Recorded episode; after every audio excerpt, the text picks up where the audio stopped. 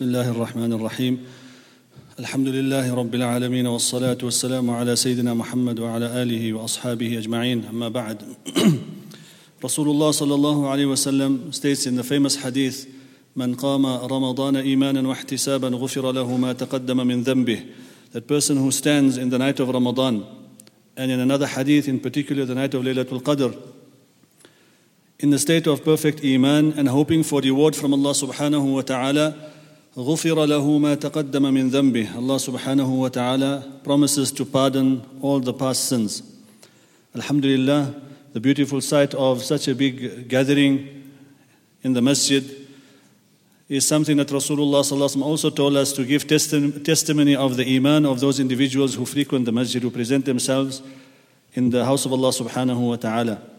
فَاشْهَدُوا لَهُ بِالْإِيمَانِ the words of Rasulullah sallallahu alaihi wasallam. Respected brothers, it is due to this iman that Allah subhanahu wa ta'ala has blessed us with that we are present today, that Allah has given us tawfiq to do any good deed that He has given us tawfiq to do. And this Iman, as understood from the verses of the Quran, is a nur which Allah subhanahu wa ta'ala creates within the heart of a person, which motivates him to the obedience of Allah and it holds him back from the disobedience of Allah subhanahu wa ta'ala. And this is the most important thing we require to protect as long as we are alive on the face of this earth.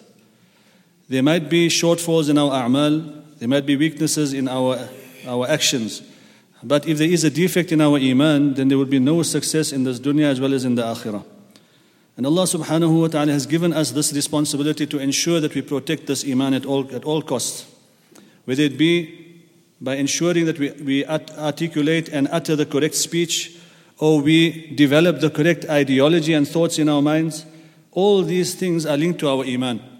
In fact, Rasulullah says in a hadith in Sahih Muslim, إن العبد لا يتكلم بكلمة Sometimes a person utters a word, a statement لا يرى بها بأسا He regards it to be insignificant. It's a simple joke.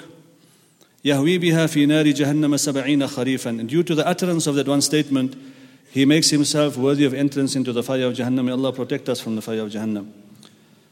So Iman is the light which comes in, in this dunya, it is within our hearts. It's a nur which Allah has created with which we see the reality of the things of this world. We understand that the life of this world is temporary, and the real abode of haqiqah and the real reality and the real truth is the life of the akhirah. And Allah subhanahu wa ta'ala says in Surah Al Hadid, on the day of Qiyamah, this light which has been developed within the heart of a mu'min will come out, and a person will require that nur on the day of Qiyamah to move around. Allah says, يوم ترى المؤمنين والمؤمنات يسعى نورهم بين أيديهم وبأيمانهم the, the nur will come out of their hearts and will be on their right hand side and in front of them in order for them to navigate their way on the day of Qiyamah. And they will be told, Bushrakum al glad tidings for you. And you have been given the glad tidings of Jannah. On the other hand, Allah says, Al Munafiqun. ويوم يقول المنافقون والمنافقات للذين آمنوا The munafiqeen who did not protect the iman while they were alive in this world, on the day of Qiyamah they would have nothing in which they would be able to navigate their way safely. They will say to the people of Iman, Unzuruna, look at us. And some of the Mufassirin say the meaning is, Intadhiruna, wait for us. Naqtabis min nurikum, so that we can also move with your light. But the ulama say, like in this dunya, when you're driving at night, each driver has to use the lights of his own car. He cannot say that, you know, the car in front of me, they've got their lights on, so it's fine if I don't use my lights.